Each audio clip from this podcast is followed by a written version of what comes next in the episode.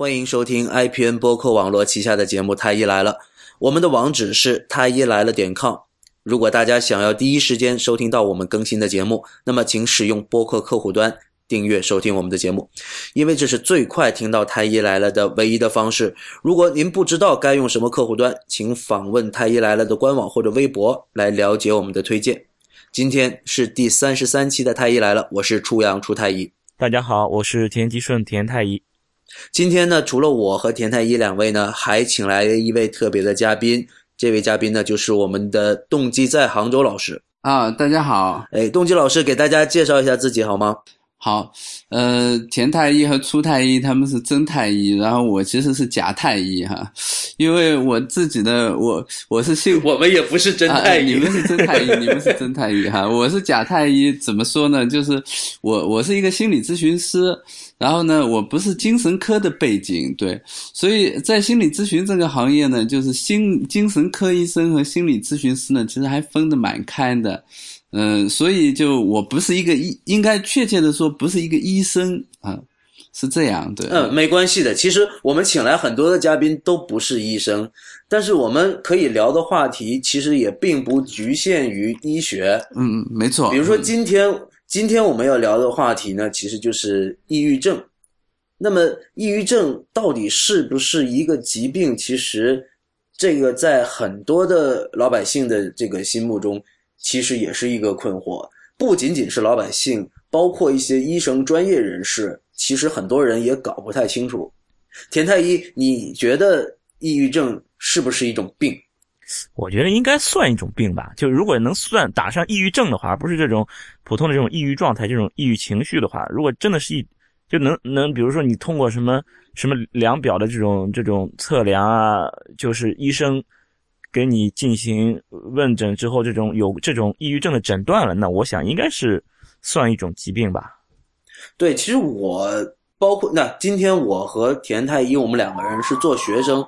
请这个 动机老师啊，我们心理学博士、著名心理咨询师动机在杭州老师，给我们当老师，然后上一堂幸福课。对，说到幸福课，给大家介绍一下，那个动机老师在浙大也开了一堂课，叫做幸福课。那么其实就是做心理方面的一个教育。那么今天我们继续就谈这个抑郁的问题哈。刚才田太医讲说，可能应该算是一种病。那我自己认为，抑郁的话，如果说是要吃药了才叫病。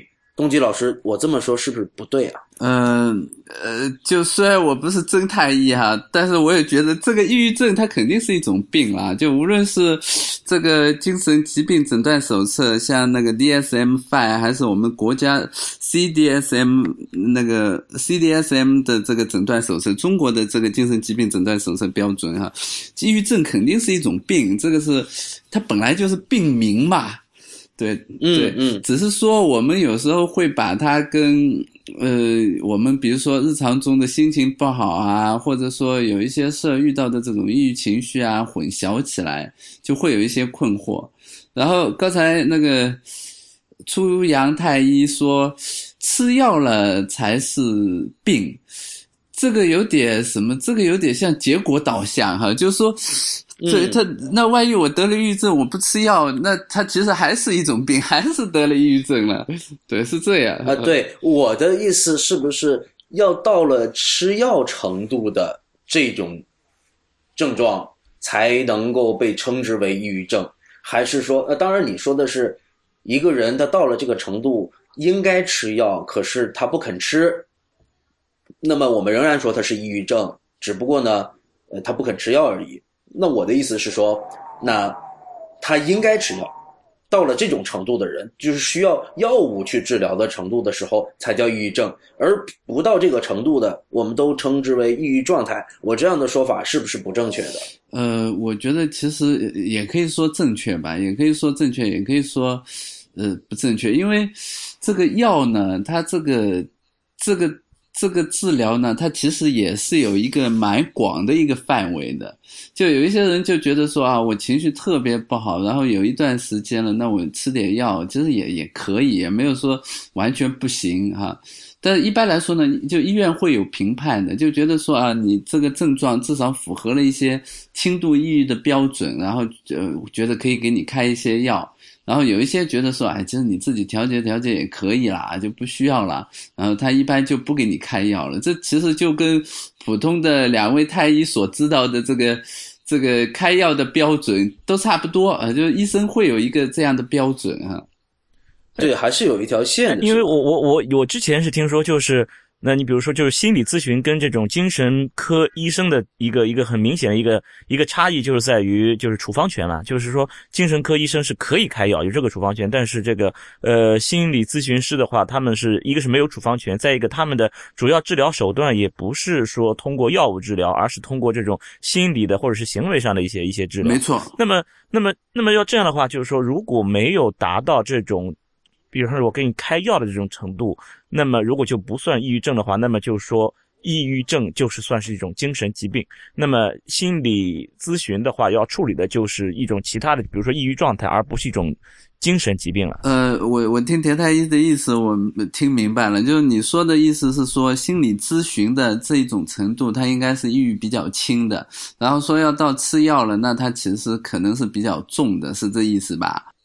啊，对，那这样的话，那是不是如果我我不用吃药这种状态，那么是不是我就不叫抑郁症？他他其实他其实不是这样，就是说咨询啊，就你其实大部分时候你可以既咨询又吃药呢，就是这个东西它其实是一个重叠起来的，并不是说啊，对，就是说你可以既用抗抑郁的药物，同时又使用其他的，比如说心理咨询治疗，或者是嗯可以的。但是如果要是他只是需要这种心理心理。咨询的这种治疗，而不需要吃药的话，那么是不是就算它不是抑郁症？呃，不是这样的标准。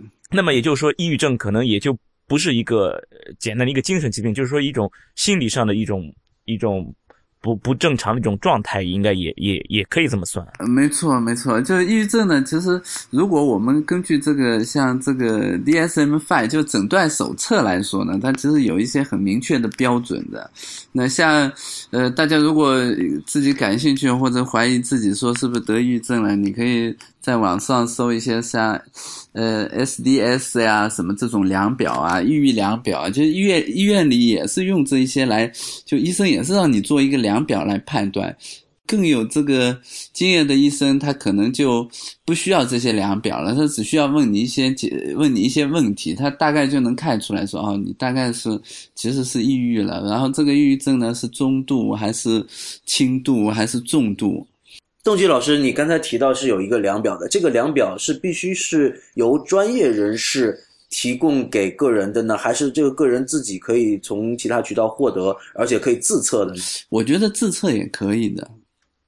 那么就自己自己给自己诊断吗？呃，自测也可以，但是你要说从诊断的标准呢，那当然我们还是建议去医院了。呃，你说的是要去医院呢，还是找心理咨询师也？呃，如果说抑郁症你要诊断呢，我觉得还是去医院好，就是因为就心理咨询师呢，就根据我们国家最新的精神卫生法来说呢，他其实不不不从事这个。诊断和治疗，呃，诊断和治疗，对，所以这个这个其实这个新的精神卫生法是很怪的，就是说否定了存在的意义的感 觉。它就有有一条叫做心理咨询师不得从事心理治疗。但什么叫心理咨询？什么叫心理治疗呢？它其实又说不清楚。就是它其实这是完全就在心理咨询界，我们都认为这倒浆糊。对对，就是有 就是一个灰区嘛，这不就是？对对，就是一个很很呃很就是非常。很模糊非常模糊，就是比较扯的一个，就是没有没有可 操作性的一个。作为一个一个法规写 对写的这么扯，对对对，作为一个法规来说呢，它其实很难有操作性。当然，如果说要有说有操作性呢，我觉得这可能就是处方权就是一个很重要的标志了。就呃，心理咨询师肯定是不开药的。嗯，你看我们两个人，你看我跟田吉顺两个人哈，我们两个人都算医生，然后我们都搞不太清楚，就什么时候什么样的类型或者到了一个什么程度，应该是找心理咨询师，什么程度应该是找精神科医生，我们两个可能也分不太清。田吉顺，你分得清吗？分不清。嗯，所以说，所以说这个界限真的非常模糊。但是我之前考虑过，就是说，呃，现在不是有心理咨询师的这个认证考核那种有一个证书的吗？是吧？那我曾经认为说，我考了这个心理咨询师的这个证书，我是不是就有了私心理咨询师的这个从业资格？他不是还好好多级嘛？心理咨询是，也就是那个三级和二级，对。啊，就是一级其实是没没什么没没有什么用处的，没开放，嗯，不是没没什么用处，一级是更高一点，好像没开放，嗯，哦，就是最高级的是一级，对对对，它三级是最低的，嗯，啊啊啊，那那就算说，那也就是说，一个人如果说去考了这个心理咨询师，那么他也按照现在国家的规定，也是不能够从事心理治疗工作，对，只能咨询。对 对，他其实因为他这个发证的部门不一样，就像颁布这个精神卫生法，其实是有那个卫生部在牵头做。然后呢，这个心理咨询师职业资格证呢，其实是劳动部发的。对，所以它其实部门也不一样，就劳动部发的。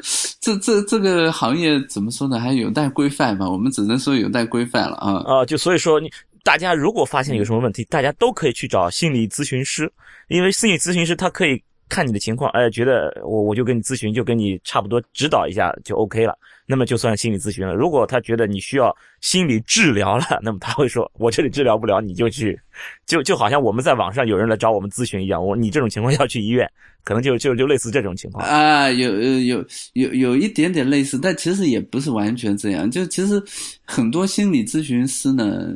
他做的心理咨询其实也就是心理治疗，对对对，要看你对要看你怎么来定义治疗了。就是如果说你定义的治疗真的是只是用药物，等等会我其实就太窄了，这样就对对，因为你比如说我在问你，你比如说你开导我一下，这件事情可能本身其实就是一种治疗。是的，没错没错。当然了，化疗嘛。对，谈话疗法，话痨叫谈话疗法，谈话疗法，不要叫化疗，化疗。呃，其实刚才我们继续回到刚才那话题，刚才走题有点远哈。其实就是说，呃，我们刚才讲到，就是我们鼓不鼓励，就是说很多大家都会有那种心情不好的时候嘛，对不对？嗯嗯。那么刚才呃，东基老师给我们提了，就是说我们可以去获得一些量表，然后等会儿你会给我们这个量表是吧？或者给我们一个链接，对不对？啊，可以啊，可以，啊可以。然后呢，我们到时候在节目我们的节目的链接和 show notes 里面会给大家提供这个量表。那么，我想问一下动机老师，我们鼓不鼓励，就是说那些怀疑自己有抑郁状态或者抑郁症的人，自己去做这个量表，然后自己去预判断一下呢？嗯。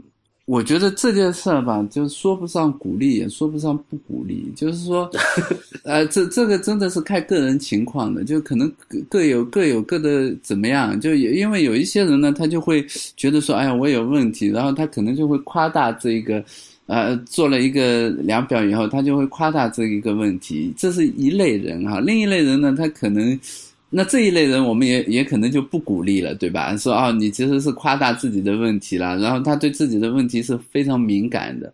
那有一类人呢，他可能对自己的问题不够敏感，那我们就要鼓励他了，说哦，你要多多体察，你比如说可以去做个量表，你看看你都已经有抑郁的情况了，对，所以所以这个就就没法一概而论，是这意思。但是这个东西。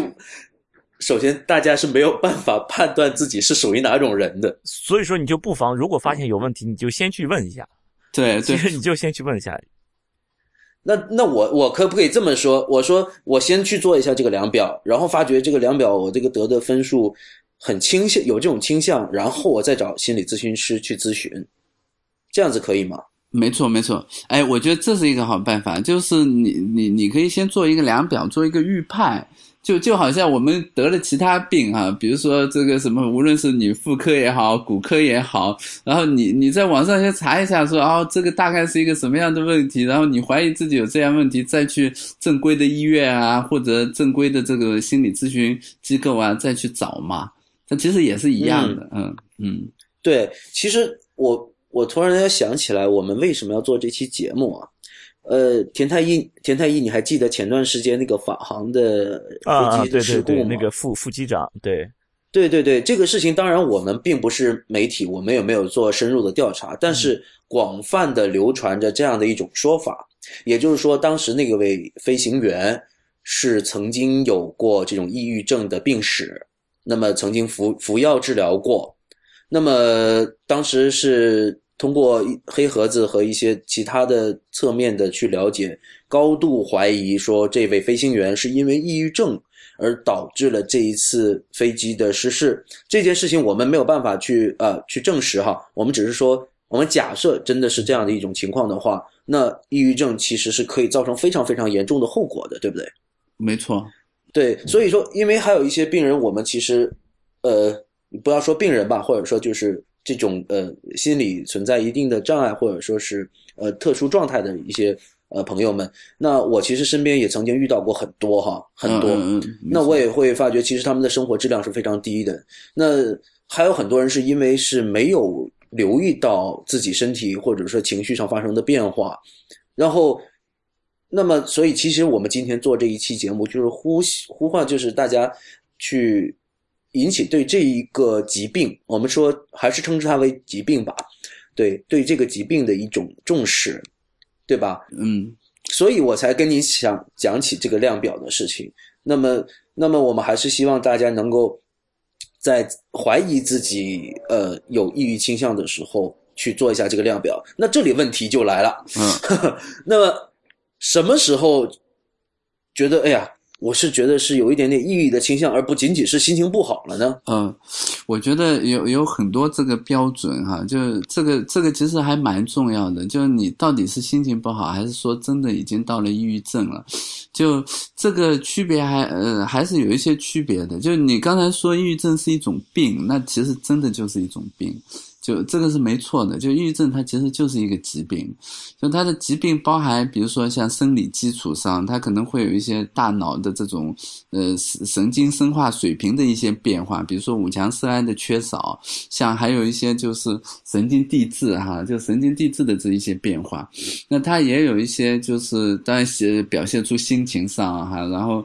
比如说自罪自责，就觉得自己啊很没用，然后对对生活就没有这种意义感，就觉得这个生活一点没有意义，然后呢对前途也没有特别的希望，对，然后如果这是我们偶尔也会犯，但是如果说这个事情它已经持续很长一段时间了，就比如说两个月以上了哈，我两个月是蛮重要的一个诊断标准。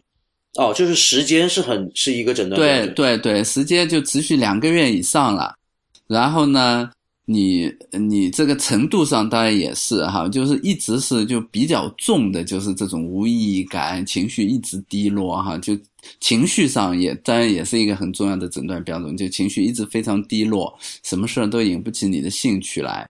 那么还有一个呢，就是。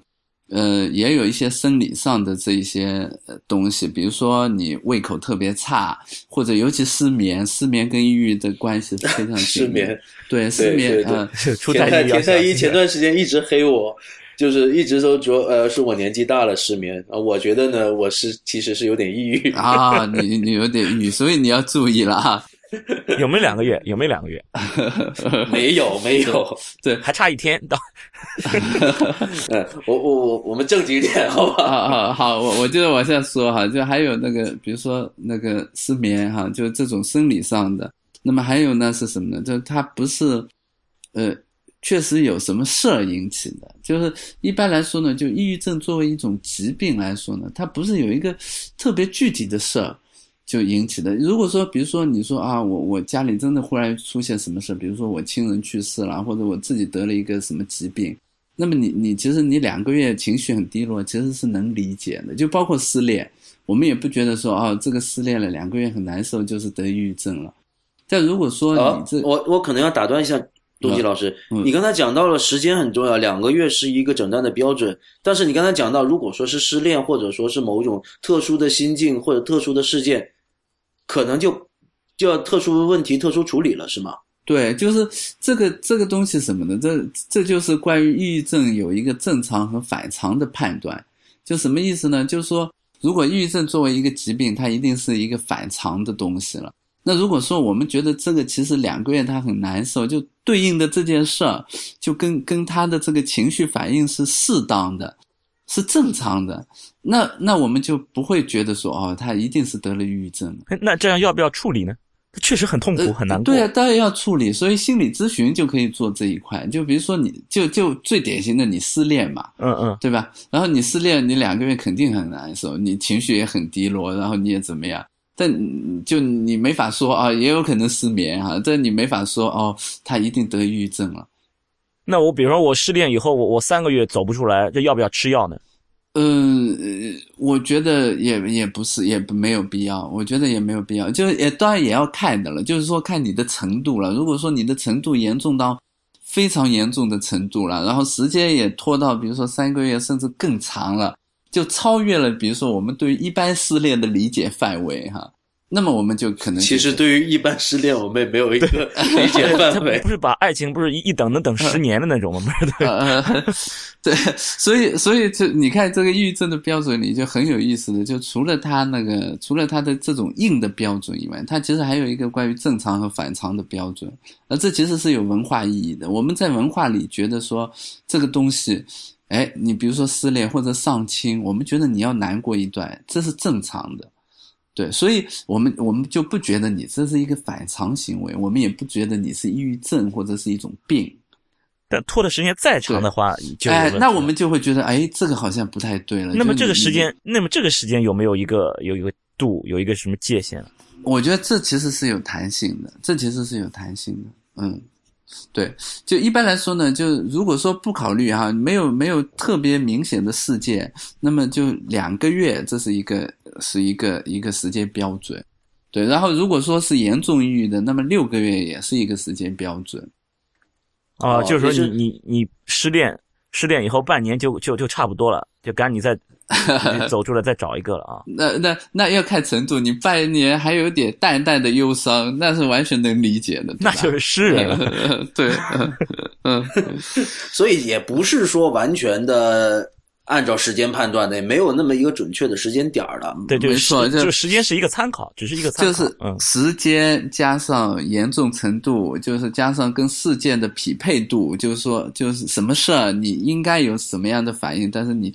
这就是匹配度嘛，然后加上你是否有足够的生理反应，还有就是主观感受，就你真的很难受，然后你觉得没意义，你觉得怎么样？主观感受也是非常非常重要的一个标准。其实，所以这个抑郁症为什么可以用自测量表？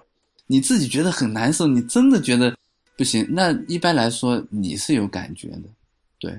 哦，那其实你刚才提到的，就是说。呃，在某一种特殊环境，呃，特殊的一个情境下面，哈，它会出现一些，比如说特别极端的情绪的低落，可能这也已已经是抑郁症的一种了。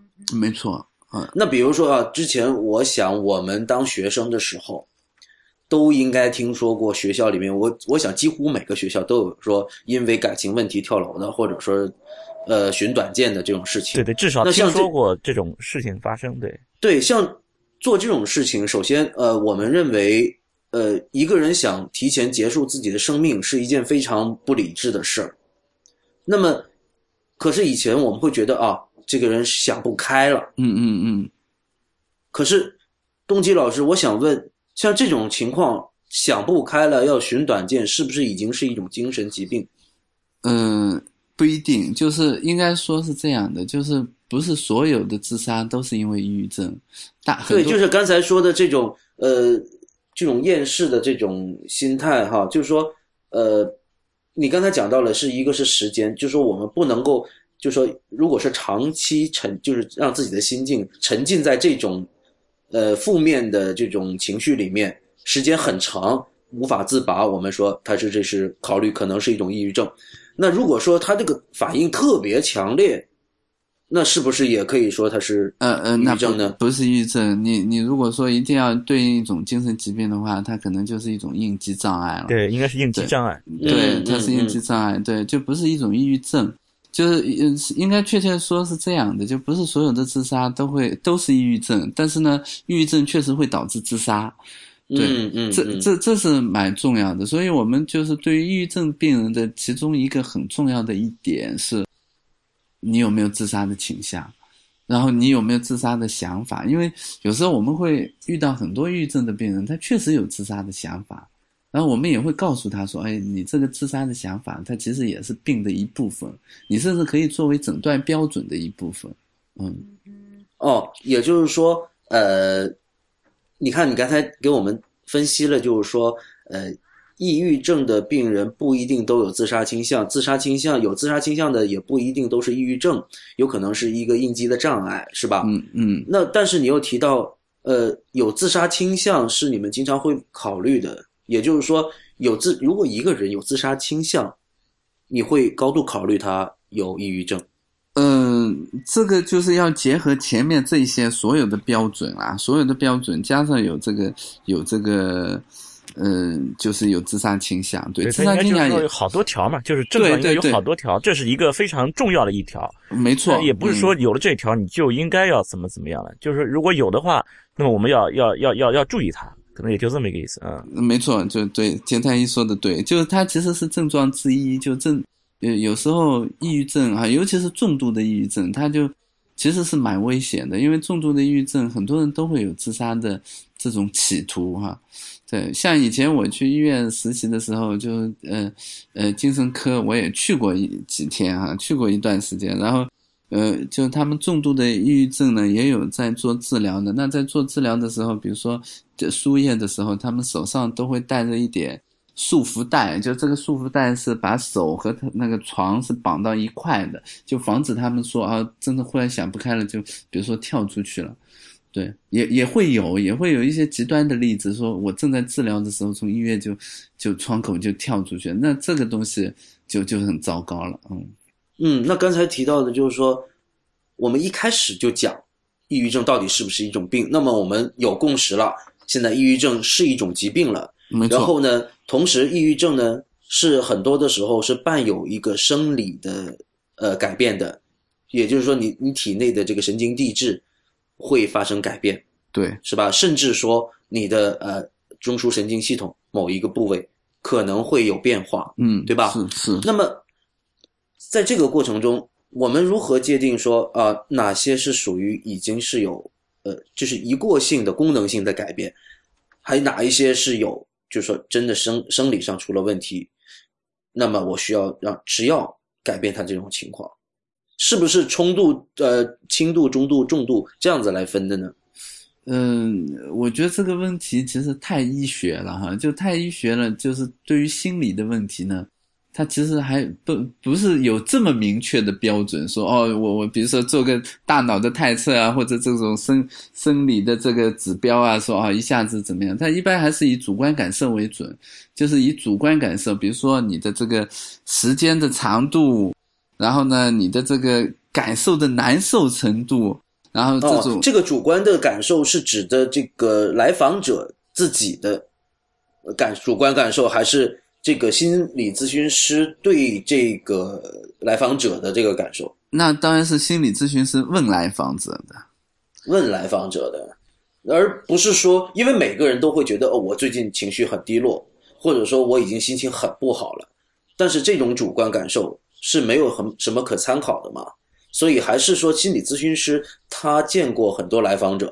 嗯，应该有个量表吧？它这里应该有有有一个量，也是虽然有点主观，但应该也会有一定的这种数量的这么一个一个参考值，相当于。没错，简太医说的太对了。那你哪怕说难受，你从就就量表不就是有一到十级？对啊，一到十分就就有这样的嘛？对啊，他就也是这样的量表评分嘛。然后你比如说轻的那就一分两分，对不对？然后重的可能就五分七分，就举这这就是这样的一个量表嘛。嗯嗯嗯嗯，因为我那首先我们要为什么要问这么 呃这么甚至有点点特别看起来特别简单的问题？我觉得就是这些简单的问题，其实才能够帮助到我们的朋友，是不是我们的听众？那么就是很多人是不知道这个这种情况哈，是因为因为在我们的现在的国内的这个心理学的发展，刚才我们一起都讨论过，是一个非常混沌的状态。是吧？这个这个情况，其实，在老百姓的心目中，也是一个混沌的状态。呃，至少据我了解啊，很多的我身边很多人是对于这个事情是羞于启齿的。一些对对这个心理方面比较关注的人会知道啊，我这是抑郁的状态。那么它可能是一种，比如说是我的大脑呃发生了一点点的病变，呃，那么有一点点就像感冒了一样，我的大脑感冒了一样。那么我需要呃去找一个咨询师或者说是呃心理医生去帮我来看。但是还有一种观点就是说，哦，我这个不能说我。我仅仅是心情不好而已，我可不能说我是得了抑郁症，那就是我得了病，那这种病，那就是精神得了病，那就我就是精神病，所以他会很羞于去谈这个话题。呃，田太医，你们有没有这种感觉？就其实我觉得这就是，就是对于精神疾病的这么一种歧视，我觉得应该算。呃，不一定是歧视，但是是一种误解吧？不，我觉得其实就是骨子里的，其实你你就是对他的一种，其实觉得，哎，这个人是一个，这种是一种不正常。你比如说，你感冒了，你也是身体的一种不正常，但是大家不会羞于启齿，不会觉得这种不正常有什么，就说这是一种正常的不正常。但是如果你是心理，这里面刚才我刚才帮你分析了，就是这样的一类人，他的想法是，呃，首先他知道。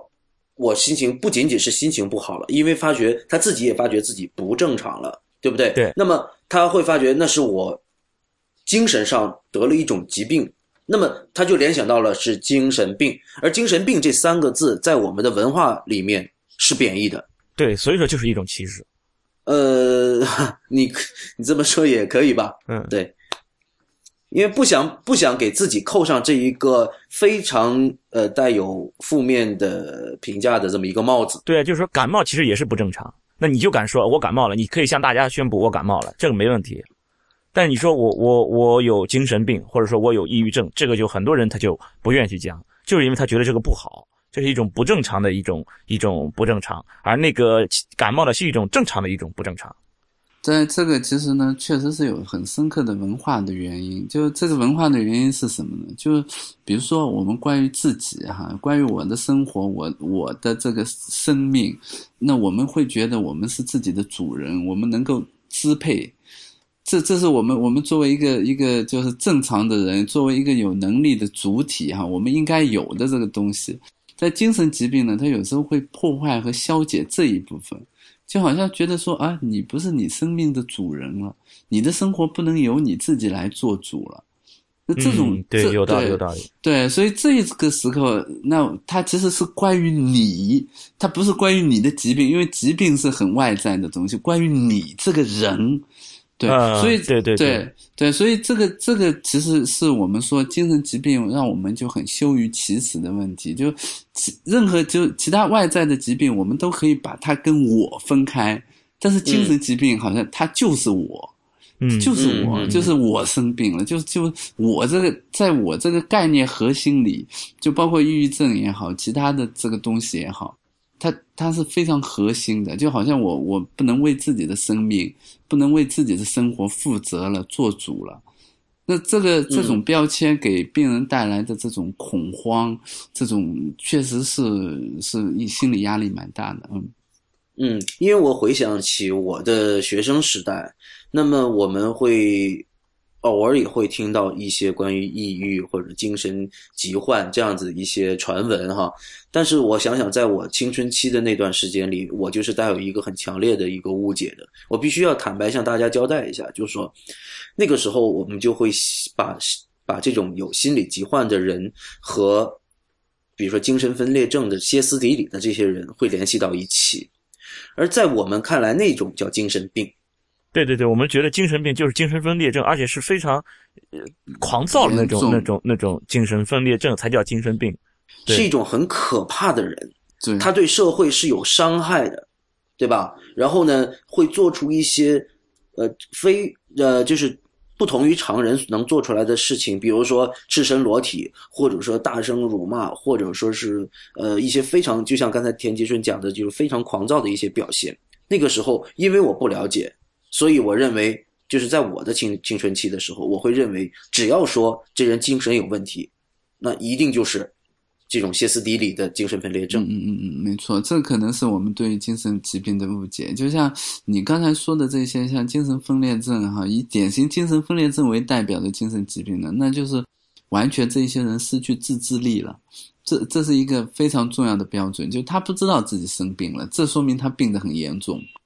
就嗯嗯，对对对，抑郁症他其实不会，就大部分抑郁症病人说哦，我知道我生病了，而且他还有一些还蛮想主动求医的，说因为啊，因为太痛苦了，就我希望能去寻找一些治疗啊、咨询的方法呀什么。就是有没有自制力，这是区别严重精神疾病和就是一般的精神精神问题就很重要的一个标准。啊，那么就是能不能说，就是说等于说，呃，抑郁症。怎么样也基本上都不会算是非常严重的这种精神疾病。那不会，那不是，就是抑郁症如果特别严重了，那也会非常严重，而且他也会没有自制力，不知道自己已经严重到非常非常重的程度，也也会造成这种情况。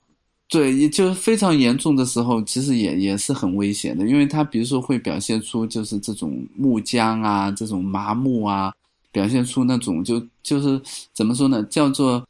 外在世界和内在世界的不匹配，就就比如说外面发生了什么事他都无动于衷，就这这其实都是蛮严重的了，对，所以就如果说是严重的精神抑郁症哈，它也也可能就可以归归到这种精神精神病的这个我们普通所谓的精神病的这个范畴，对，哦，那就是说，如果说现在跟大家去跟现在的我们的听众。来科普这一个抑郁症的话，呃，动机老师，你会想说他到底是一个，呃，怎么样的客观的去评价他呢？是到底是应该是可怕的，还是，呃，还是不可怕的？是一种疾病还是不是一种疾病？我们来总结一下。呃，我觉得我们可以把这些概念放下，就因为我我真的觉得，就是我们可以把这些概念都放掉，我们可以来审视一下我们自己的内心，说啊，我是不是真的觉得很难受？我我是不是在生活中遇到了什么困难？然后这一段困难有没有人能帮你？就能不能挺过去？对，其实抑郁症这一个标签哈，如果他有一些时候。有些人会觉得对我有意义，因为啊，我这么难过哈，这么这么这么没有希望，不想活啊，这一些状态终于找到了一个一个理由了，说哦，我我原来是生病了，得抑郁症了。然后有一些人就会，其实很有一些人听到抑郁症这个词的时候，他并不是说啊我很害怕，他反而舒了一口气。对，嗯，这这这是标签的一个标准啊。但另一些人呢，他又觉得说哇，得了抑郁症就。特别恐慌也有啊，就觉得说我我被污名化了，就是好像我贴了一个就污名的标签，然后揭不掉了，就我的人生从此完蛋了。我觉得其实这些都不需要。邓杰老师，你你刚才提到的这些都是说从一个主观角度看，那么我很希望，我为什么刚问你刚才这个问题呢？我就想希望，因为我们身边就有这样的抑郁症的患者，我很想说说这样的话，然后来告诉。这些我们现在心境很正常，情绪很在一个正常范围内的一个情绪范这个情绪状态下的人，去如何看待已经被诊断抑郁症的这些人，他们应该是怎么去看待他们？呃，那我觉得就是你其实应该了解说啊，他们其实生病了。就他们，他们应该他们是生病了。就比如他们不是心情不好，也不是有时候控制不了自己，比如说脾气不好啊，或者怎么样没有动力啊，不是因为懒，不是因为，不是因为心情不好，也不是因为这个人脾气不好。就我们就应该把他认为带着爱心和善意哈，就啊，这个人生病了。就其实是这样，嗯，但是我们我们同时还得有一个眼光，说哦，这个人生病了，但不意味着说他不能治疗了，也不意味着说哦哦，他真的就得了非常严重的精神疾病，他跟别人都不一样了。就其实这些都会有有就给给这些抑郁症的来访者额外的压力，嗯，对，这里面就是我我为什么要问这个问题？其实我就是很想，呃，问一个非常具体的问题，就是。我在我的生活中，我不知道陈呃田太医有没有遇到过。我的生活中，就我呃我身边的好朋友甚至亲戚，就有被诊断抑郁症，而且自己已经是在进行治疗当中的了。那么我作为一个他的朋友或者是亲戚，我我作为对这个事情多多少少有一点了解的一个呃拥护科学的人，那么我想我是很清楚他是得了病的，可是我只知道他得了病。可是作为他的朋友，我没有什么东西可以帮他，甚至在这个在跟他沟通的时候，我会有所忌惮，我会掌握不好说跟他说话的这个度，或者说呃跟他沟通的技巧，或者说我是否可以给他建议，这些问题都困扰着我。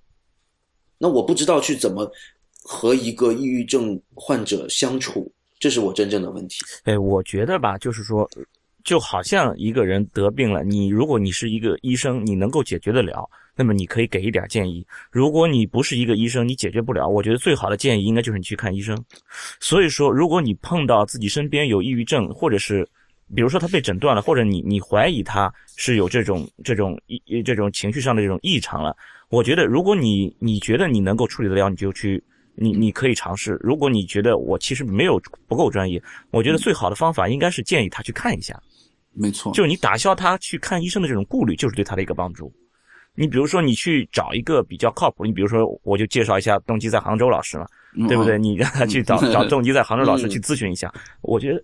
我觉得这是一个比较好的一种帮助。对对对对对，这些是一个关于治疗方面的一些建议。那我说我们日常和他的相处，比如说他就是我的同事，他每天就坐在我旁边，那这个时候我我我其实不瞒你说，我一定会觉得小心翼翼。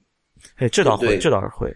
好，会会。那动机老师能不能给我解释一下，像这种情况，我到底是应该小心翼翼，还是我是是否应该按照我们刚才的逻辑，我应该把他当做一个病人去关爱？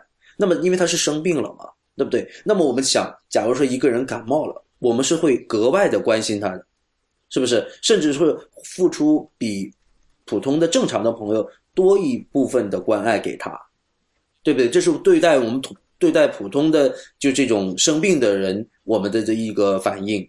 那么对待抑郁症的患者，那我们刚才已经说了，他也是病人，我们是不是也是应该这么对待他呢？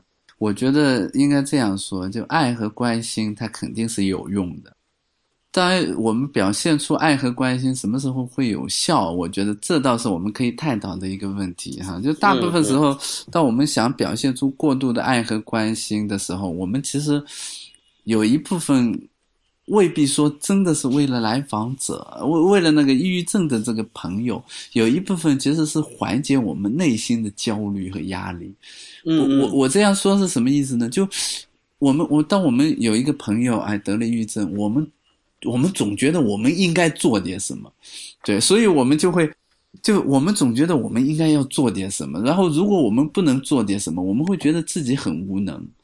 对，至少我觉得自责或者会对，很自责，很无能。是是是，我我有这样的倾向。对，所以其实这一部分呢，那如果你去做了哈，有一有一些其实是为了你自己，你不能说完全是为了他。对我我特别想说的是什么呢？就第一句话，我想说的是，爱和关心永远是有用的。然后第第二句话，我想说的是什么？没有人能能为别人的人生负责，就你也不能。对，然后呢？尤其对于抑郁症的这个朋友来说，哈，一些虚虚幻的这个承诺啊，或者虚幻的这一些，就比如说啊，你会好起来的，放心啊，说哎，这个东西其实没问题的。我觉得，在在抑郁症的人听来，都会觉得说，其实你并不了解我。嗯，没用。对对，他会觉得你不了解我，包括给一些建议，他其实是很简单的。但是这些给一些建议的时候啊，你你比如说啊，你要多运动啊，多怎么样？他其实是他其实给建议，他像是一种贬低。你看，我就知道在你这样的情况下，我知道该做什么，但是你就不知道。对，所以，所以其实这些就这些建议哈，有些时候其实是为了缓解我们的焦虑，就不是为了那真正的为了那些抑郁症的病人。如果说真的为了抑郁症的病人，我觉得怎么样是好的？就当他想倾诉的时候，愿意听他说。然后，如果当他想沉默的时候，你也能够沉默，而不是说啊，那你要说点什么，你要多多跟别人去交流，不是这个，对。然后，如果他需要的时候，能给他一些陪伴，就这个陪伴是那种就，OK，你你生病了，我在这儿，但我不是说我一定要做什么。我觉得其实抑郁症的这个病人啊，也不需要你一定要做什么，他可能如果你能给他帮助，最好的帮助就是。你你让他知道说，他如果需要的时候，你在旁边，哎，这就可以了，对这就可以陪了陪伴就是爱啊，对对，陪伴对让我想起那个那个电视剧《老友记》里面，那 Friends 里面那个主题曲就是 I'll be there for you。Yes, yes, yes，哈，就就这就这个，哎，这个是很好。对，刚才你提到了一个焦虑，就是说我们一方面作为啊，我我有做一些事情，可能是为了缓解自己的焦虑；另一方面，对于我来说，我其实是某些不作为是缓解我的焦虑。所谓不作为，是我会担心，呃，因为我我我有一种想法是觉得某一些呃抑郁症的患者或者说这样朋友，他会非常的敏感。那么对他，比如说他已经回到了工作岗位，那么他会已经是证明他有这样的能力重新开始工作了。那么如果我再表现出额外的，就是跟区别对待的话，可能会就是说敏感触触碰到他敏感的神经，或者说令到他呃将就是让让他误解为我把他和其他的正常的人做有有所区分，所以这才是我说的，就是我的不作为才是为了缓解我的焦虑。也那我不知道这对，那我不知道这个说的是不是对的。我觉得也有可能，就其实我们没有办法脱离具体的环境和具体的人来说哪一个做法是对的还是错的。就我们我们只有一个大概的原则，就是这个原则是什么呢？就是我们要把注意力从我们身上放开。就无论你是因为焦虑作为，还是因为不焦虑不呃因为呃焦虑不作为，这个时候你想的其实你的注意力还都集中在你的焦虑上。我觉得我们要能够把注意力从自己身上放开，能去想一想，他现在真实的需要是什么。哎，我觉得这个就可以了。就无论他，也许他真实的需要是，哎，我希望别人能照顾我，那么就给他一些照顾。他真实的需要是，哎，我希望别人能够把我当正常人看待，而不是歧视，或者说觉得我是抑郁症病人要怎么怎么样。那你就这样，对。所以我觉得最重要的一点是什么？从他的需要出发。嗯，OK 嗯那这里我有一个疑问了哈，呃，我可能会问题比较多，就是我们现在讲到要从他的需求出发，那我们如何才能够真正的去了解他的需求？比如说我对待我身边的朋友，我可能对啊，你要有事跟我说，你没事我也不会找你，主动找你，是不是？那我们刚才也讲到了，我不会拿你特殊区别对待，那么我一直都在这里，嗯那我有的时候我就说，那比如说，假设田太医，那么现在他被诊断为抑郁症，那么我就会考虑了，呃，田太医，你你你你有什么要跟我说的没有？呃，那你说我要问出这样的问题，是不是也是觉得是对他的一种打扰？我觉得，呃，这这，我觉得应该没人会这样问吧？我觉得没啊，就我是举了一个比较极端的例子嘛，对对不对？就这让我想起一句话，就人家佛教里说的是什么？说爱来自了解，我觉得太对了。就你对抑郁症患者的这个爱哈、也来自对他的了解。就这种了解，就你你不会说哦，我凭空说啊，跟他完全不认识，因为我们在谈话的时候很容易假设说哦，这是一个很抽象的人，但其实不是这样，因为你你其实你了解他很多事儿，你跟他的关系已经有一些交往的模式了。然后呢，你大概对他的这种观察哈，他的行为的观察，比如说他的言行举止，你会有一个自己的判断，说哦，他是怎么样？那这就是了解。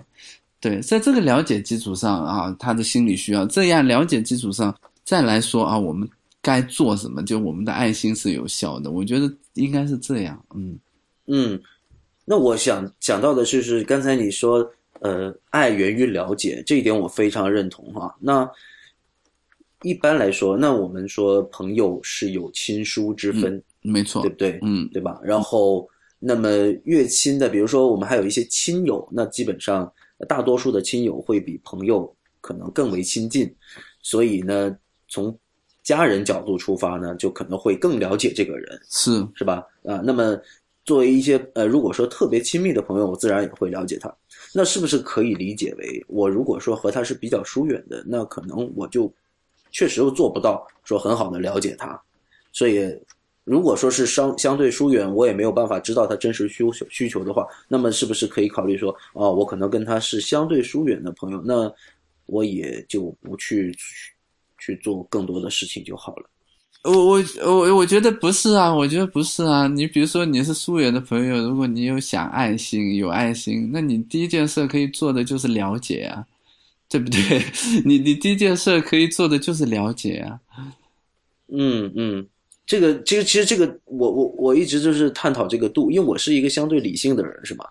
那然后有的时候呃，在社交方面会有一些呃，经常会得罪人，我觉得 那然后我就说那。呃，在搞不清楚会不会？那其实最典型的，比如我们看那个《Big Bang Theory》，就是《生活大爆炸》。呃，你看那个 Sheldon，他就是感觉不到这种敏感的这种关系，是不是？他不知道他说出这句话是不是会得罪人，会不会冒犯这个人？有的时候，我们就会考虑到，哦，我我说这个话会不会冒犯到他，是不是？所以其实，呃，我刚刚说这番话。很多的问题其实我自己是有答案的，呃，我是在帮一些朋友在问，那我也是希望就是在还有一些呢，就是说我有一些很粗浅的想法，嗯，希望能从动机老师这里得到一个确认。啊，你可以说你的想法。对，就是其实像刚才我所说的那些，就如果说我对他，在我不清楚我做什么是对的时候，那我选择，那我选择就不做什么。我觉得，如果这一这样的做法让你觉得舒服，我觉得它是适合你的。啊，对对对，因为确实，如果说是我，呃，比如说是一个相对疏远一点的朋友，那我现在通过第三方，比如说现在是，呃。那比如说，不，陈太医不在。对，比如说陈太医，陈太医现在躺枪了，那你就还是我吧。我听那个，我听田太医说，嗯，陈太医抑郁了，嗯，然后呢，假设我跟陈太医比较疏远，其实我们当然不疏远。那我说，哦，陈太医，哎，那我说不说好呢？那算了，我当不知道吧，对吧？那。啊，对这个例子举的不是举的不是那么恰当，就是就是虽然呃那个出出太医哈，你知道就就是我们问这个问题就听起来有点绕，就问题在哪呢？就问题在于我们一定想要得到一个标准答案，其实这个标准答案是没有的。呃，对，这个我是知道的。对，其实就是如果说一定要得到一个标准答案，那其实是也是为了让我们自己安心，对，让我们自己寻求一个自我安慰。对对，就就怎么说呢？因为。确实，它是一个蛮复杂的问题。就我知道，就我们很多时候每个人都希望说，哦，那有一个标准的、确定的东西啊，那我就这个世界就清净了，我照着做就行了，有个手册就好了。我就有手册，有手册就会有有。我现在好像是有一些书就教导说，如果说我的家人得了抑郁症，我要注意一些什么事儿。在这个手册呢，就不是像就是那个像这个初太医说的，就是这么。简单就是说，哦，如果说我关系不那么远的，那么我就不要理；如果说我很近的，那么我要怎么理？它其实涉及到大量的细节，就关于这个人是怎么样的，他的哪一些抑郁症的表现，就他的哪一些就言行，他是因为什么样的原因就来激发的，就怎么来识别和判断他的需要，就哪些话能说，哪些话不能说，它其实还是一个蛮复杂的一个东西。对，所以才有这种专业的心理咨询师存在的意义，因为你知道哪些话能说，哪些话不能说，而我们没有不具备这样的资质，所以呢，真的可能，对，就要让我们去进行化疗，我们也化不了。是，我们要有一个具体的一个一个病人在这，就具体的人，我们来来对他来来来来分析。就不要就想，哎呦，这是一个放之四海而皆准，有这么一个准则，没错没错。然后我们都遵遵守就 OK 了，那你就心里就安慰了。对对，就是有一些原则呢，就我觉得其实是不应该说的也有哈，就我觉得也算是放之四海而皆准的。那就这些原则是什么呢？就是说，首先就至少我我觉得这已经是常识了，就我们不能说啊，他生病了不能说啊是因为他懒，是因为说啊你怎么不你怎么不能快点好起来？然后说啊，你要你要振作起来，这其实都是一些就蛮责备的话，就其实是说你怎么还没振作起来？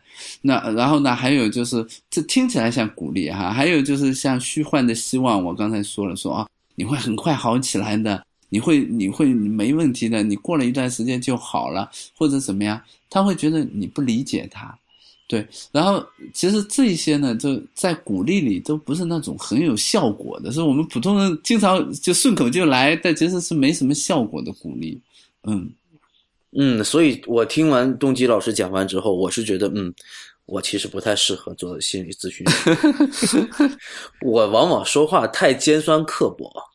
是吧？经常会打击，然后要么是给人家虚幻的这个期望。对，呃，对。如果说是这种鼓励呢，就对抑郁症的来访者呢，他其实是没不需要，他其实是不需要。嗯，对。所以呢，这一点我们其实又达成了一个共识，就是大家没有都不具备这个心理咨询师的这个资质，那么也没有经过专业的训练，也只要你只要表现出你的关爱就可以了。而至于至于。如何去跟他沟通和在言语上进行安慰？我觉得这个事儿还是交给心理咨询师去做就好了。对，就专业的事儿交给专业的人去做。对对对对对，不要越俎代庖，对不对？对这个好，我们说完这个事儿哈，其实还有很多朋友最最就是关心的问题就是，怎么就抑郁了呢？怎么就抑郁了？对，那我。有一些时候，你看，那你刚才我们提到了有一些具体的事情，比如说失恋了，或者失去了亲人，这些我们都能理解，是吧？但是呢，我们有的时候就不能理解了。比如说你刚才讲，我们失恋了，我们两个月差不多了，是吧？大不了你六个月，你就能够走出来了。按照田太医的说法，赶快再找一个，是吧？那是他的人生观，我跟跟我不一样啊。那他反正就是过两个月，马上就要再找一个。那 那我们不到，也要能找得到。对，但是他怎么就有些人就是不行了呢？那他是为什么呢？对不对？就是如果说用特别简单的词来归纳哈，那可能就是缺钱、缺爱、缺时间。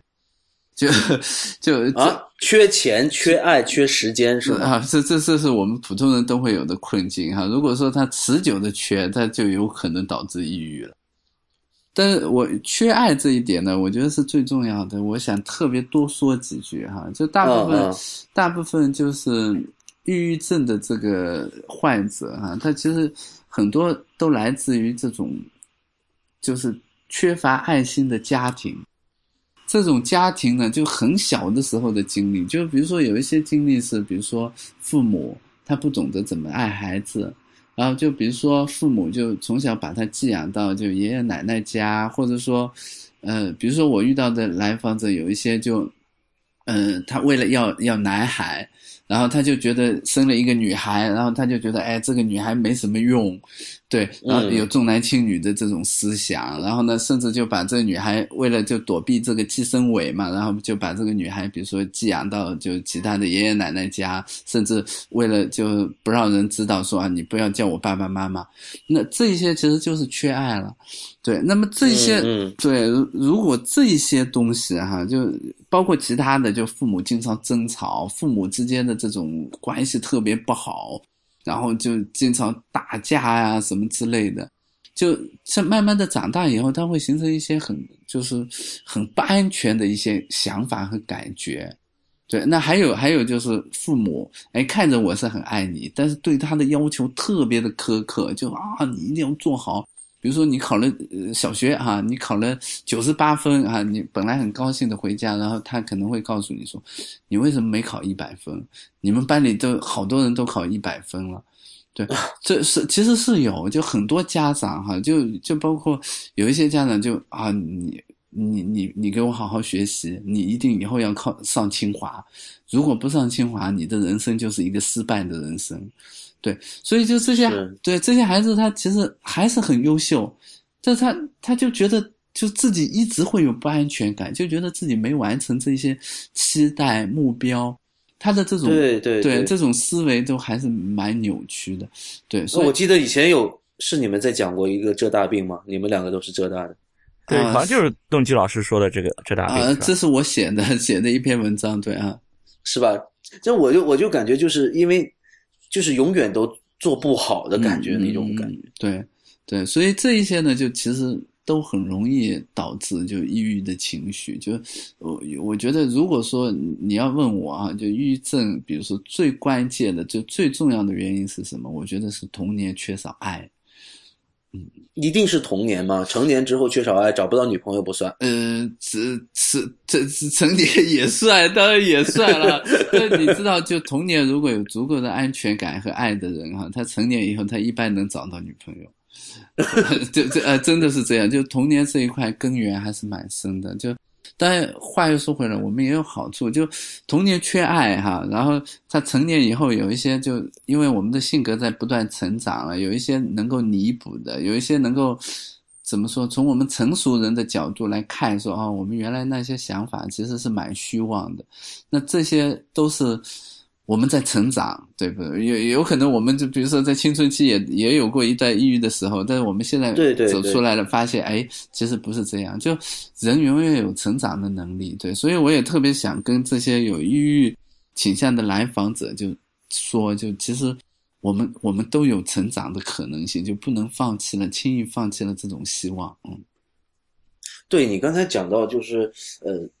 跟这种童年受到的教育和爱很有关系，那么不禁让我们想起，就是我们在青少年时期、童年时期受到的教育，无论是来自家长还是来自老师，呃，田田吉顺，你有没有有没有这种感觉？就有一些老师啊，让你总是让你感觉你做的不够好。我觉得田吉田吉顺，你有没有？你你当然你可能是一直都很优秀，我我觉得。嗯，这这这是常规做法的，我总觉得。中国式教育，中国式教育，对，越是那种特别优秀的老那个学生，我觉得老师往往会呃倾向于不要骄傲自满，对对对，不要对骄傲，对他们觉得你你取得了这个成就，如果他他表扬你，他对你表表示认可，他认为就默认你就一定会骄傲。他觉得你不具备一个谦虚的素质，就是说，他认为只是不是老师都觉得自己的学生一定都不会具备一个谦虚的一个素质，所以说，只要你取得成就，我又表扬了你，那么你一定就会骄傲。我觉得这就这么一个逻辑圈，所以说他就不会来鼓励你，就是说，哎，你你还要再再进步，你还远着呢，总是这样。对对。所以我很想问你，田吉顺，你有没有说，因为我据我了解，你的这个青少年时代。还是比较顺的，是吧？那么我我想了解的是，有没有老师因为一直都不肯表扬你，然后以至于你怀疑自己？老师不表扬我，老师也确实就老师怎么表扬，还是经常表扬你。老 师表扬我，我好像印象不是很深刻。然后老师总是说你还有很多路要走呢，也不是印象很深刻。因为这块主要是在来自于我父母，他们总是告诉我你这还早着呢，你这还早着呢。对。啊，就是他们会经常告诉你说，你不要骄傲。对对对，总是这样。你这个并不算很好了。我我觉得就是说，我我后来是是想，因为当时我我也是认识不到，我后来就觉得，我父母就一定是认为我是不具备谦虚这项素质的。确 实确实，我也不知道谦虚应该是怎么样的，你知道吧？因为我时刻就应该告诉自己，我要谦虚，我要谦虚。但是我一直都不知道谦虚应该是怎么样的。现在也没学会啊，到现在也没学会是吗？就我我也不知道怎么叫谦虚。所以你成长的这么优秀嘛？嗯，从来从来都觉得自己是世上最牛逼的。没有，就我我骄傲当然是不敢了。我我只是说我一定要做到谦虚，就是我时刻提醒自己，我一定要谦虚，我一定要谦虚，我不能骄傲，我不能骄傲。但是我只是知道骄傲是怎么样，骄傲就是目空无人。啊，我知道这样是不能去做的，但是怎么样做就是要谦虚了呢？其实我一直都不知道。嗯，我我我我 很感谢田太医在节目里自曝加自曝自自己的缺点，从来不知道什么叫谦虚。我我们我们这个从从抑郁症讨论到中国式教育了哈。呃，我我因为我是很想，因为我是了解到有一些朋友，他是跟我曾经去就是沟通过交流过哈，那他会说。因为他的父母，就是让他从来没有感觉到他做的好过。那我觉得这是不是一种缺爱的表现？当然是了，当然是。对，其实父那站在父母的角度来说，父母是说不要给孩子呃让孩子太骄傲自满，可是可能无形中给孩子传递了这样的一个信息，就是说他做的不够好。就是他考九十九分，就是已经是很差劲的了。因为我记得很清楚，我以前的一个女同学，就是她当时考完大学啊，考完试之后就哭了。那最后她考了全班第一。那么我心想，她当时可能就是那个考试考的就是某道题没做出来，她就已经接受不了这一现象，因为她觉得做她习惯了做最好，做到最好。那那其实我是觉得这样子是不是会影响他的心理的正健康的发育。那肯定会，就他那肯定就，嗯。呃，我我要说一句哈，就包括田太医说，哎，你你爸妈，比如说，呃，老是教育你怎么怎么样哈，然后你你不是现在也成长的很优秀嘛？就其实规范本身呢，倒不是说一定会出问题，就因为我们我们我们都是中国式教育长大的，就这种规范呢，它其实还是得带着爱。就就是如果有爱来缓冲哈，就比如说田太医啊，然后你你你妈妈说啊，你要你一定要考下回考九十九分，然后你考了九十八分，你很沮丧，然后你妈妈说，哎呀，看着你真的很沮丧，说，哎呀，也算了，没关系，那下回继续努力，这就是爱和规范加起来了。对，但是如果说对，如果说他只有规范没有爱，如果说啊九十九分，然后你真的考了九十八分，你很沮丧了，然后还妈妈看着你就压根不理你沮丧的这一部分，而是说你下回给我注意，你这么丢人怎么样？那这个就是会有伤害了。对，哦，对，所以这个其实这个我明白了。对对，所以其实其实这个爱是很重要的。就然后那个初太医，你刚才说的这个女生的这个例子呢，我觉得其实是这样的，就是呃，我们在童年的时候就会有很多的东西让我们觉得不安全，这种东西有很多，就比如说我们如果说哈，我我我我出生很贫寒，就是我的。总是经历这种各种各样的物质匮乏，它有可能让我觉得不安全。那如果说我跟父母之间没有好的这种联系啊、连结，就是啊，我我需要的时候总是找不到爸爸妈妈，这当然是会让我不安全。那如果说我总是够不上父母或者老师给我的这个标准，就无论无论我做的多优秀，我总是够不到他们的标准，这会让我觉得不安全。那还有呢，就。比如说同伴压力也有可能哈，就比如说在一个学校里，就一个好的高中里哈，然后每天排名，每天排名，每天排名，然后我同桌都每天比我优秀，然后我我我觉得我这个自尊受不了，那这个我也会觉得很不安全。那其实这些都会导致这种不安全，然后这种不安全，如果说你没有办法疏导，或者什么一直长期这样，都有可能会导致我们抑郁。它至少至少会让我们觉得不自信，嗯。嗯，对对对，会会影响打击你的自信自信心。对对对对对，所以为什么呢？就是说，呃，刚才呃，东吉老师曾经提过，就是说，在青春期，很多人都有这么一段的情绪低落的这么一个阶段。我自己也曾经有，我就是感觉，在我的高中某一段时间，我就是感觉自己的世界是很很昏暗的。呃，加上那个时候。每个人青春期多多少少都有点叛逆，我自己是属于非常叛逆的那种哈。然后我又是一个呃摇滚青年嘛，那么那个时候是就是听摇滚乐，然后会会怀疑一切，在怀疑一切的基础上，同时会有的时候怀疑自己，然后会陷入到一个非常可怕的一个漩涡当中，就是呃怀疑一切，怀疑自己，然后否定一切，否定自己，然后会觉得。那为什么我刚才说世界很黑暗？那我我既然是所有东西都被我否定了，那我为什么还要再生存下去？甚甚至有一点点这种呃轻生的这种念头都有的。对我我不清楚那个时候我是不是病了哈，但是我后来对自己说，我算是一个性格还比较 tough 的一较比较强硬的一个人哈。那。呃，可能后来因为学业的压力各方面哈，自己去调节，我会告诉告诉自己说，不要陷入到这个漩涡里面。呃，可是我想知道的是，在东基老师你接触的这些来访者者，他们当时的心境会是一个什么样子？刚才我只是讲述了自己的疑似的一个经历哈，但是我不知道其他的来访者像你接触到的，他们是什么样的一个心经历。嗯嗯，就是这种心情是怎么样的啊？这种心情就是你刚才说到这种漩涡和循环，我觉得很对。就是抑郁症的这个来访者，他不是那种，就当我们得抑郁症的时候，有一个很重要的区别，跟心情不好啊，跟心情不好有一个很重要的区别是，就当我们得抑郁症的时候，就是就像一个漩涡一样，它在不断不断往下旋，你爬不出来。就这这种这种就是恶性循环，这种漩涡的感觉，它其实是蛮深刻的。这但是一般的心情不好呢，我们能爬出来，就是我们能能跳出来。对，就是这一个是是很很很关键的，就越学越低，越学越低，就恶性循环。对所以很多人都形容自己得抑郁症的感觉像是什么呢？就像一棵树，然后它原来是郁郁葱葱的，现在呢就就有一个藤哈，就把它给缠住了。这个藤就是抑郁症。然后这个藤在不断的缠着这棵树，在不断的吸收这棵树的营养，结果这个藤越来越壮，然后这棵树就逐渐逐渐的枯萎了。对我觉得这个意象就特别像抑郁症，就很多得抑郁症的人就是这样，就是他的生命活力，他的这种对生命的这种热情就被这个疾病就不断不断的就吸收，然后变得越来越枯萎了。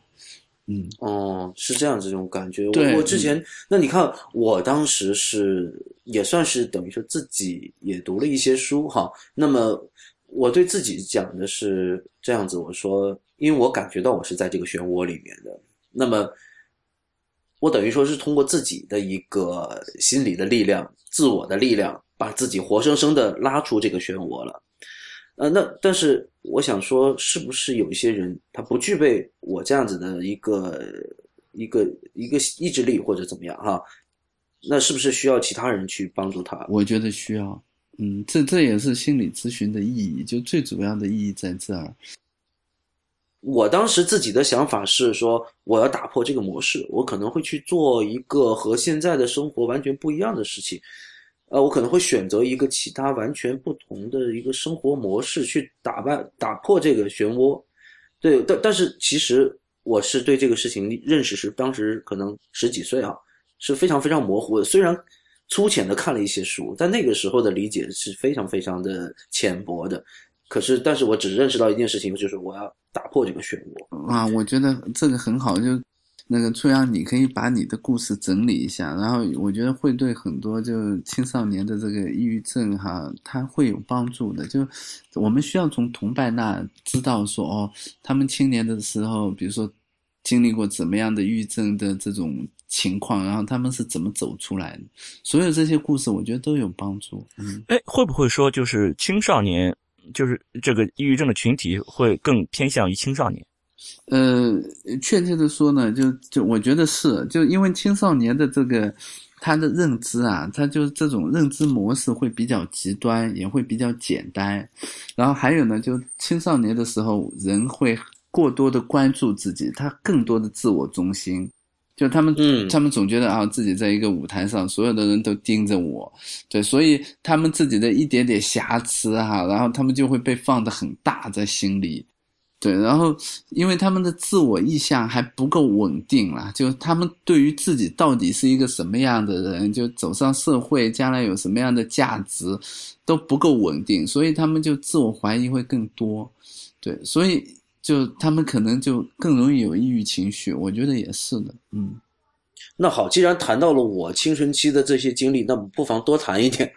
对，其实我我我记得很清楚哈，呃，其实前几天我跟田太医吃了一顿饭哈，嗯，我们还聊了一个话题，就是我们是不是要把自己当回事儿，对对，对不对？不对？那我我会很清晰的知道，那现在我跟田太医都已经算是过了这个阶段吧，虽然不敢说完全过了这个阶段，但是我们深深的知道自己不算个回不算回事儿，对吧？对那我们现在大概知道了自己在这个社会中的一个角色。我们其实每个人在社会中都是那么有自己的一个角色存在的哈。那么你离开了你这个圈子，甚至呃，对别人可能对于别人来说你都不算回事儿，不要把自己太当回事儿。可是，在我青春期的时候，在十几岁的时候，就像您刚才所所说的，会特别把自己当回事儿。那这个把自己当回事儿，其中是有一个，我当时是有一个很明很明显的一个矛盾和冲突在，就是我永远想把自己塑造成一个非常非常优秀、极端优秀的人，可是呃，因于因为自己的一些本性，或者说是一些欲望和冲动，会永远阻止你、阻挠你成为那个特别特别优秀的人。这可能每个案例不同，但对于我来说，这是我当时的一个非常纠结的地方。这个是在节录这期节目之前，我是没有想到的，是刚才我们谈话之间，我突然间想到，当时我就会觉得，我为什么就不能像著名的谁谁谁谁谁，著名的谁谁谁那样，然后每天按时的按照自己的 schedule，就是每天会自己定一个计划，我完很完美的实现自己的计划。可是为什么我有的时候人家叫我去打游戏了，我就去打游戏了；人家叫我打篮球，我就忍不住去打篮球了呢？然后我就觉得我真没用。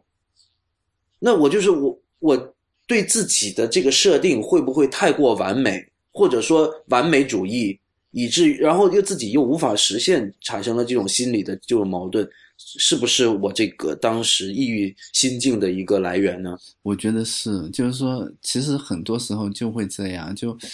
我们当然也取决于是这样的，就当我们越对自己不满意的时候，我们就越会设想一个伟大的、伟大的自我，哈，就我们说理想化的自我。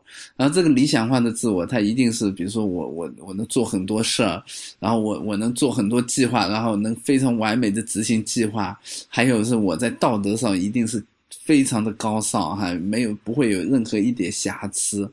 对对对对，其实这些这些就叫做极端化的思维，就它其实不符合我们的现实，它只是我们抽象出来的，就一个很很极端化的一些思维。然后这些思维呢，大部分因为不符合我们的现实啦，它大部分其实它的作用，除了给我们制造巨大的挫折感以外，它其实没什么用。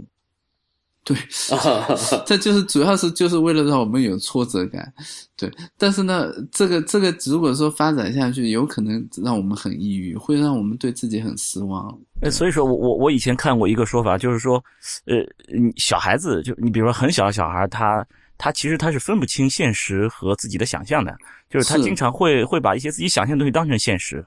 你比如说，有时候小孩子他会说谎，他说这个东西就是我的，其实他只是想象，哎，这个这个玩具车是我的。他就把这个想象的东西当成自己的，你以为他是说谎，实际上他是他是没有分清现实和和和实际。所以说，其实我们成长的过程就是渐渐的把现实和自己的想象在在在区分的这么一个过程。我们把这个慢慢慢慢的，我们认清了现实是怎么样的，然后我们能够知道这是我们自己给自己虚造出来的这么一个一个想象的这么一个一个场景。慢慢慢，我们应该可以调试出自己。是我这个这个状态，我我忍不住要为田太医这段话鼓掌哈！我真的觉得这就我觉得非常，这这这是非常棒的一个领悟哈！就真的是这样，就我们人越成熟，人格越成熟，其实是我们越知道自己的限度在哪，越知道这个现实是怎么样的。就包括就包括包括刚才初阳在说说，呃，就是你们一起吃饭的时候，就不要把自己太当回事哈。